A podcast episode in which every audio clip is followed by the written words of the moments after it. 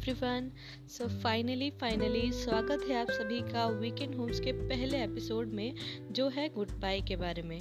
I know it sound weird कि पहले ही episode में ये गुड बाय के बारे में बातें करने वाले हैं। I couldn't thought of anything better than this to start so before coming to the किस्सा, कहानियाँ एंड थॉट मैं आपसे पूछना चाहती हूँ कि आपको पता है कि गुड बाय एक्चुअली में होता क्या है? सो डोंट वरी अगर हाँ तो आप मुझसे डेफिनेटली कनेक्ट कर पाएँगे। और अगर नहीं पता है तो आई होप आपको इसके बारे में अब पता चल ही जाएगा। तो बीते दिनों मैंने कहीं एक एडिटोरियल पढ़ा था।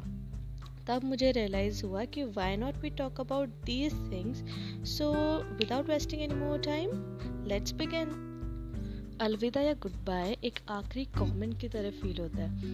जो हम तब बोलते हैं जब हम किसी चीज़ को या रिश्ते को पीछे छोड़ते हैं। इट साउंड सो फाइनल कि लगता है कि अब तो हो गया। और ये एक दिल तोड़ देने वाली एक रियलिटी है जिसका हमें किसी ना किसी दिन कैसे भी सामना तो करना ही पड़ता है। चाहे कितनी भी डेंजरस क्यों ना हो। रीज़न चाहे जो भी हो, हम जिन लोगों या चीज़ों को गहराई से प्यार और परवाह करते हैं, उन्हें जाने देना अक्सर हमें हेल्पलेस कर देता है। लेकिन दूसरी तरफ़ जो कुछ भी हो, यादें या रिश्ते, उनसे अननेसेसरी चिपके रहना आखिर में हमारे लिए अच्छा भी नहीं रहता। लेकिन जाने देने की हिम्मत करना ग्रोथ की निशानी है। It's a sign that we are mature enough to know what we can do without it our abilities and that we are ready to make for what we really need in the next phase of our life इसका एक example मैं अपनी personal life से बताती हूँ आप लोगों को। हालाँकि ऐसे एग्ज़ाम्पल मेरे पास बहुत सारे हैं, पर अभी जो मैं याद कर पा रही हूँ, वो ये है कि जब मैं ट्वेल्थ में थी and it's last year of my school हमारी क्लास के सभी स्टूडेंट्स एक दूसरे से बहुत कनेक्टेड थे।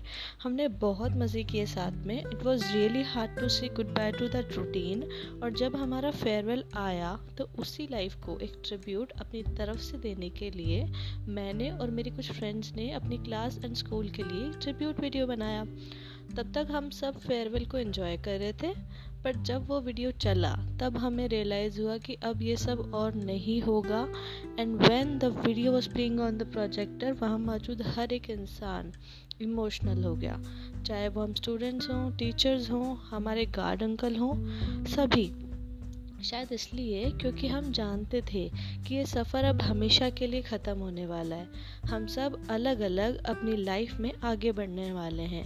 And end of the day sometime we have to move on from the thing we love the most and never wanted an end और मुझे पता है कि ये सब हम सभी के साथ कभी ना कभी किसी ना किसी वे में होता ही है। चाहे वो आ, हमारे जॉब का रीज़न हो सकता है हम अपनी जॉब को नहीं छोड़ पाते हैं चाहे वो हमें कितना ही परेशान कर रही हो।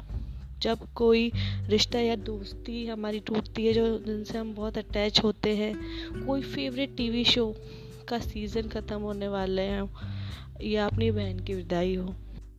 End of the day we all can connect to it anyhow yes goodbye is a sad thing but boss ये बहुत रियल है। We have to face that fact कि हम सभी को अपनी लाइफ में कभी ना कभी तो गुड बाय कहना ही होगा। और ये कहने का कोई ईजी वे नहीं है।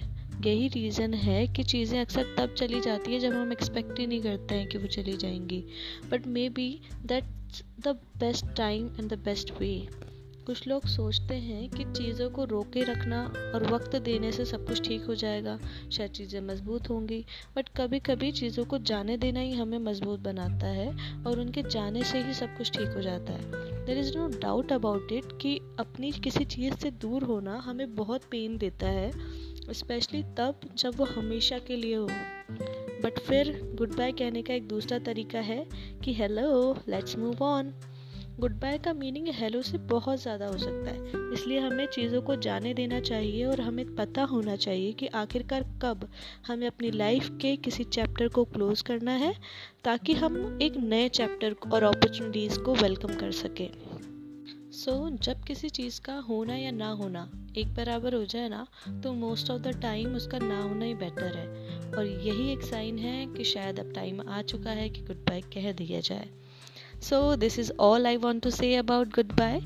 If anyhow you are struggling and want answer of your question, I hope it helps. If you are brave enough to say goodbye, life will reward you with new hellos. So don't cry because it's over. Smile because it happens. Thank you. Thank you for listening. We'll meet soon with another episode.